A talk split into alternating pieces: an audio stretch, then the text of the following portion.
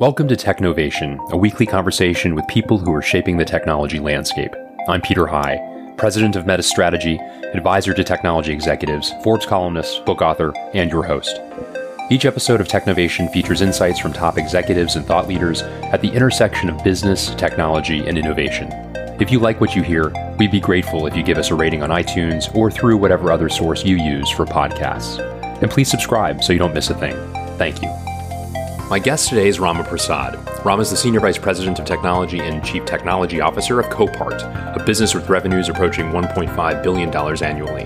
Copart takes cars on consignment from sellers and markets them to its members, serving as a marketplace for buyers and sellers to come together.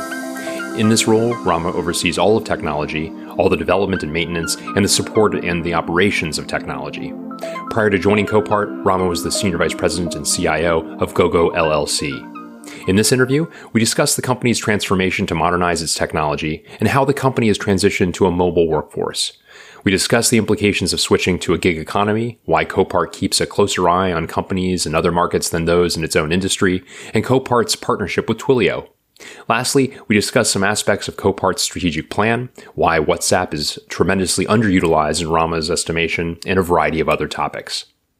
I wanted to share a quick message from our sponsor, Sykes. Sykes is a leading provider of multi channel demand generation and customer engagement services, helping Global 2000 companies enhance touchpoints at every stage of the customer journey. To share some perspectives, I'll briefly turn it over to Ian Barkin, the company's Chief Strategy and Marketing Officer. Customers don't want and don't deserve a new normal. They deserve and want a better normal. At Sykes, we know this because we spend over 3 billion minutes a year listening to and serving customers of the world's leading brands. And with that much listening, you can't help but know what delights, what infuriates, and what drives customer behaviors and decisions. So, what is a better normal? We believe it's the delivery of a truly intelligent customer experience. The call to action has never been clearer for CIOs, CTOs, and the broader C suite. New is not enough, and the time for tinkering has passed. The winning combination of technology, talent, and customer insight is how to create intelligent customer experiences and a truly better normal. To read more about intelligent customer experiences, check out sykes.com forward slash ICX. Thanks, Ian. And now onto our interview. Rama Prasad, welcome to Technovation. It's great to speak with you today. Thank you. Rama, I thought we would begin with uh, your company. Uh, you, you, are the Chief Technology Officer and Senior Vice President of Technology at Copart. And for those uh, listeners who may be less familiar with the company, can you take a minute or two and just give a brief overview as to the business you're in? The simplest way to describe Copart is we're like the eBay for salvage cars. We bring sellers and buyers together and we are a marketplace for those two key stakeholders for us to come together. And we don't own the cars. We are a middleman. We take the cars on consignment from the sellers and we market it uh, to the members. We are in 11 countries. That is, our sellers are in 11 countries. Our members are in about 150 countries. Uh, so we're global. Uh, we sell about uh, 3 million cars a year all on the internet. All our business is online. We do have yards in 11 countries where the sellers move their cars to us. Because when a car comes to us, we have to go through a title change in most countries. So to do that process takes takes a while. We do all that paperwork, all that processing, and then when the car is ready to be auctioned, we put it on the internet, we auction it, the members bid on it, and they win the car and we we do the all the the billing and the payments and we give most of that money to the sellers and we keep a little bit Excellent. And talk a bit about your purview as a CTO, Chief Technology Officer, and Senior Vice President of Technology. What, what does your role entail? You know, all of the technology, um, we are a technology company you know although we are an auction company you know pretty much everything that we do is based on technology and uh, i oversee all of the technology all the development the maintenance the support and uh, the operation of uh, of the technology in addition to the technology i also oversee one of our newer businesses And uh, it's a business that we run out of New York. It's a smaller business. Um, it's still in its infancy, and I'm overseeing it because uh, it needs a lot of attention from a technology point of view right now. In probably another year or two, I'll probably hand it over to you know one of the other um, uh, colleagues, other SVPs that we have over here. But for now, I'm overseeing that business also. Understood. And I know that you, so you've been in role for uh, the past six years roughly, and you uh, have been in the throes more recently uh, of a significant transformation. Talk a bit about what that has entailed um, in, and the way in which you have organized that. Yeah, um, I joined the company a little over six years back. And when I joined the company, the technology team uh, and the technology uh, was uh, probably uh, kind of old fashioned. It was all based on a mainframe technology. And, uh, you know, prior to that, for the last uh, probably for few, about 10, 10 years, 10 to 15 years prior to my joining, the company was interested in upgrading the technology.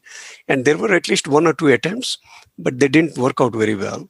So we looked at the technology and, uh, you know, the approach that I have taken over the last few years is to understand the business more and really develop a technology from the ground up to suit the business, to develop technology that is customized uh, for the and built for our business. Uh, salvage business is not huge. You know, companies like Oracle or they or others, they don't build technology to be sold to the salvage company. They they build technology to to work in retail or you know for pharma or other businesses but for the salvage industry there isn't any so we have started building it from the ground up and uh, you know it has worked out extremely well um, I would say we are probably 80 to 90 percent done. In uh, in the our fiscal year starts from August 1st and ends in end of July. So this will be probably be our uh, um, final uh, transformation year. I mean, transformation is an ongoing business. You know, once you are done with one, you start all over again. so uh, there are actually already some components that we developed, you know, three to four years back that uh, we changed our mind. We said uh, that was a great idea in 2016, uh, but no, now looking at where we are, and uh, especially in today's world, uh, things uh, technology is changing so fast, and that is the reason why we are revamping some of the technology that we built about three years back. but overall, the transformation process is going very well, extremely well and uh, you know we will have i would say in another year maybe 15 months, we will have um, every line of code that is in production would have been developed in the last five years. Mm-hmm. Every single line of code would have been revamped. And we will be turning the switch, turning the switch off on an old uh, IBM, you know, AS400. Mm. That's incredible. We, yeah, we we won't need that anymore. I'm actually eagerly waiting for that day. Very eagerly waiting for that day uh, because uh, I, uh, you know, it has been a long journey, uh, but a very very satisfying journey. And when we do that, our cost structure will be very different from what it used to be. Yeah. Very, uh, yeah. I'm sorry, please. No, it, because um, we built uh, most of this on a distributed architecture um, uh, using quite a bit of open source technologies and uh, the rest of it is all homegrown code. You know code uh, we generally we keep it simple our stack. We have a standard uh, you know uh, stack and we try to stick to our standard architecture standards and uh, you know uh, that has worked. It gave us a lot of fungibility within the com- within the company. We have a total of about 700 people. And uh, you know while uh, we don't move too many people because in addition to the technology you got to learn the business. You got to learn the business process. So if you are assigned to say to work on member you know uh, that is buyers they generally stick to that. We got about you know 30 to 35 people working in the in on the buyer side. And we don't change them at all you know. We may add one or two people and uh, but when you add only two or three people to a 35 member team they learn very fast because they learn from 30 other people over there.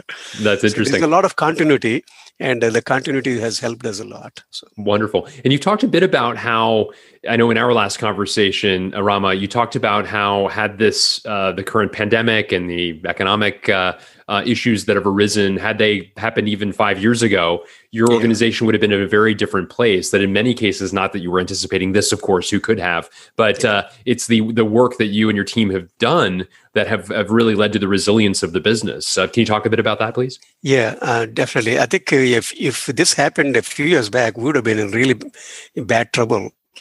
Uh, not that we, anybody was looking forward to this pandemic, but uh, you know, I think in general the world is more ready for it now than ever before, uh, thanks to some of the technologies, you know, mobile technologies. Um, you know, in our company right now, if you have your laptop and you have the headset that I'm, you know, using right now, and you have internet, you are pretty much in business anywhere in the world. So we have people working all over the country right now, and uh, you know certainly many people from their home nearby, uh, but we, they haven't been in the office in uh, you know four or five months, but they're fully effective because um, you know once you all our applications can be used from anywhere. So we are actually uh, encouraging our business partners to move to a a process and a, and a culture where they hire the, a new employee they train them very hard for two weeks or three weeks and then they t- tell them to go home and just log in from home. You know if they have a quiet area a, a, a nice quiet room in the house they have a headset they can start taking calls and doing everything that they can from the office. That is what we're encouraging and we'll get to that. Um, it'll take it is taking a little longer just culturally uh, the technology is already there but culturally some managers have difficulty um, you know not seeing their people in the office. Uh, but uh, um, we are very happy that uh, our technology is ready. You know for the it team for the technology team you know working from anywhere um, is almost second nature. You know they have always done that. They haven't done that for eight hours or 10 hours a day but they did for two or three hours every day uh, now they're just doing it you know much longer for the whole day. Yeah. But for the business people this is a new thing but they're adapting very fast. They're adapt- adapting very fast. And this is giving opening up a lot of new um, business models and uh, new organizational models. So there is uh, in the small business that i run out of new york uh, there um, you know we had a, we have about 70 people who used to come to the office every day. Now uh, they are working from home and all the new hiring, we are not doing that in New York at all. We are doing that anywhere in the country. And it's also um, switching uh, to a gig economy. A lot of the people that we are hiring don't want to work for eight hours a day. They want to work for four hours a day. And we're saying, yeah, that works for us. If it works for you, it works for us. Just tell us what hours you prefer, and we'll try to accommodate that. So you're changing into a gig economy, and uh, it's really um, giving us a actually a really nice competitive edge, at least for now. Now, you know, how long will that competitive edge be? We do not know. I'm sure uh, other companies will also figure this one out sooner or later, but uh, we want to take full advantage of that uh, right now. Yeah. To talk a bit about, uh, as you mentioned earlier, yours is a, a, digital business, which is also advantageous during these times when it can be tricky to do transactions in person or in cash or yeah. these sorts of things. The fact that your business largely lives, uh, or at least at the transactional level, um, through uh, through digital means is certainly advantageous. Can you talk a bit about how you you and your team get involved in the product itself? Yeah, we um, we have people that we call product managers within the technology team. So the technology team incorporates everything from, you know, the concept of the product to the testing of, of that, and then we work very closely with our business partners. Um, when we are in a room with our business partners, whether they are on the sales side or marketing side or operation side, sometimes you cannot tell the difference between uh, who is a technology guy and who is not a technology person. We talk business, we understand that in, in, in uh, very deeply, and then we try to um, you know design the product. And, but we work very closely with our business partners, with the business stakeholders. So um, you know we definitely believe a, um, a, lot in the in the concept of uh, you know spending quite a bit of time you know measure measure twice and cut once um, and uh, as soon and once we do have the strategy figured out that is when we try to start running fast. But until then, we try to spend a lot of time in discussions and in some research, you know, studying the competition. In many cases, we don't study just the com- companies in our industry. We study a lot of the companies that are in other industries um, and see what we can learn from them. You know, uh, we study the Uber model quite a bit, and we see what uh, you know other companies are doing. You know, Google or any companies like that, uh, Amazon. You know, when it comes to payments and all that, we are big admirers of uh, of Amazon. So we studied that a lot, and we say, you know, if it is that easy on Amazon, why can't it be easy for our customers? our people so that is where we draw the bar and we are definitely the the leaders in the industry um, so we really don't spend a lot of time, you know, um, keeping an eye on uh, on our competition. Um, but uh, we feel like there is still quite a bit to learn from companies in other markets, uh, especially companies like Uber and Amazon and uh, and others. There's a lot to learn from those guys. So that's what we do. Once we have a good idea of the product, that is uh, when we start running, and we run pretty fast after that. Yeah, makes sense. You started to talk about some of the you know digital native legends that, uh, that, that that you partner with. I know there are others beyond that. Actually, you developed kind of an ecosystem uh, uh, around you of of other uh, tech first organizations, whether it's Twilio, Zoom, Slack, uh, WhatsApp. Talk a bit about the way in which you have coalesced this ecosystem of partners uh, around you to to benefit the organization. Yeah, one of our key words is uh, unmatched user experience. So, in order to provide an unmatched user experience, you have to be very integrated. The solutions you provide have to be integrated. You may have 10 technologies that you're bringing together, but the user shouldn't care. They should not know that. So, that is the reason why we prefer companies like Twilio, which are API first. And uh, um, over a over a short uh, six month period, they have become uh, an important uh, partner for us, and uh, we have become uh, one of their key customers. They talk about us all the time. They have a, a meeting that they call Signal every year, and they want to showcase us in their in their next meeting because we have taken their APIs and totally built that into our system. So, you know, any, most of our applications right now, they run on a laptop. And if you have a headset, you plug it in and you're pretty much in business, you know, from within, within the application, you can say, send an email, send a text message, or make a phone call or receive a phone call you can do all those things. They're all built in into our nat- native application. And the application could be whatever we, uh, our business requires. And uh, so Twilio is a, is one example.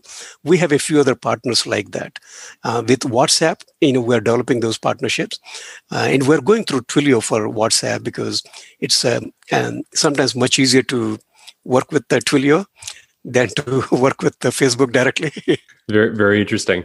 Um, talk a little bit about some of the uh, as you look forward to the future. What what are some of the things that you and the team have on your roadmap? Where where are you focused, and what are some aspects of your current strategic plan? Uh, I mean, right now we are integrating our reporting into this quite a bit. See, traditionally we have always looked at uh, reporting as an add-on and we're trying to make it much more integrated into the into the business process. So um, the moment uh, you know, you know, traditionally, if you look at uh, systems that were developed five years back or ten years back, you know, they, uh, people collected um, all the data in a data warehouse at the end of the day. You know, at midnight, the ETL process would start, and then you know it would report by the morning. So a lot of our reports by you know by two o'clock or three o'clock in the morning, they're already. They tell you about what happened happened yesterday. So what we are realizing is uh, that is not good enough. Um, you know, what we want to know is uh, what is going to happen in the next one hour. So we want to look at the trends. You know, if the volume is picking up by nine o'clock, you know, we want to give a heads up to the to the general manager to say, you only have five people taking the calls and the call volume is building up, or you have 50 people taking the calls, you probably need another 10 people. So we want to give a heads up. And that is what we're building right now. And it is built in into the application. and uh, um, we call it uh, QuickLooks uh, within the within each application. It's almost a, a new dimension to every business process that we currently have, which says, you know, here is the forecast, here is the trend, here is the trend forecast for the next two hours or for the next one day, and uh, that I think is going to be very exciting. It'll take our business process to a different level. That's wonderful. In a similar vein, as you look to the future, say two or three years out, are there technologies or trends uh, that we've not already mentioned that particularly excite you that are on your roadmap there? I think actually WhatsApp is highly underutilized right now. Mm. Um, I think uh, WhatsApp is going to be great. Um, see, when we went um, from long ago from SMS simple, you know, uh, simple messaging to text messaging, we took one level. But when you go to WhatsApp, it adds a whole new dimension to that. Because if uh, you and eh, what it does is it adds context to the discussion. See, if there is one telephone number that our system is text is sending messages to, you know, the message that we sent on Monday, you know, has no connection to the message that we're sending on Tuesday. There is probably, um, and we don't want to confuse them because we are talking about two different subjects. So with WhatsApp, you can contextualize the, the communication. You can say, and it, and it will be a thread. You know, Monday's thread will be totally different from a new thread that we start on Tuesday. And that may be talking about car number one. This may be talking about car number two. If you're buying two different cars, and it'll it can be, or a third one could be something about a payment you know, a, a, refund. You know, you can talk about all those things. So um, WhatsApp really will bring that. I feel like we, uh, as of now, we have used about one percent of those capabilities. When you look at across the board, across all of our business processes, you know, using um, uh, WhatsApp um, is is going to be very exciting. Uh, it'll t- probably take another year by the time we go from you know, one end of the, the business to the other end, maybe even longer, maybe 18 months or so. Um, but we're going after some really juicy options in the first. Um, they will pay off. Uh, like the ROI on some of these things will be, uh, if not hours, you know, at most days. You can mm. measure that in, in days, you'll get it back. So. That's wonderful. Gosh. Well, Rama, Rama Prasad, thank you so much for sharing your insights, talking a bit about your journey, uh, this very interesting um, set of months in, during this year, and the way in which, which your team has fostered not only resilience, but sources of innovation. Uh, it's been a great conversation. I enjoyed it very much. Thank you. Thank you, Peter. Thanks for tuning in. Please join me on Monday when my guest will be Saul Van Beurden, the head of technology for Wells Fargo.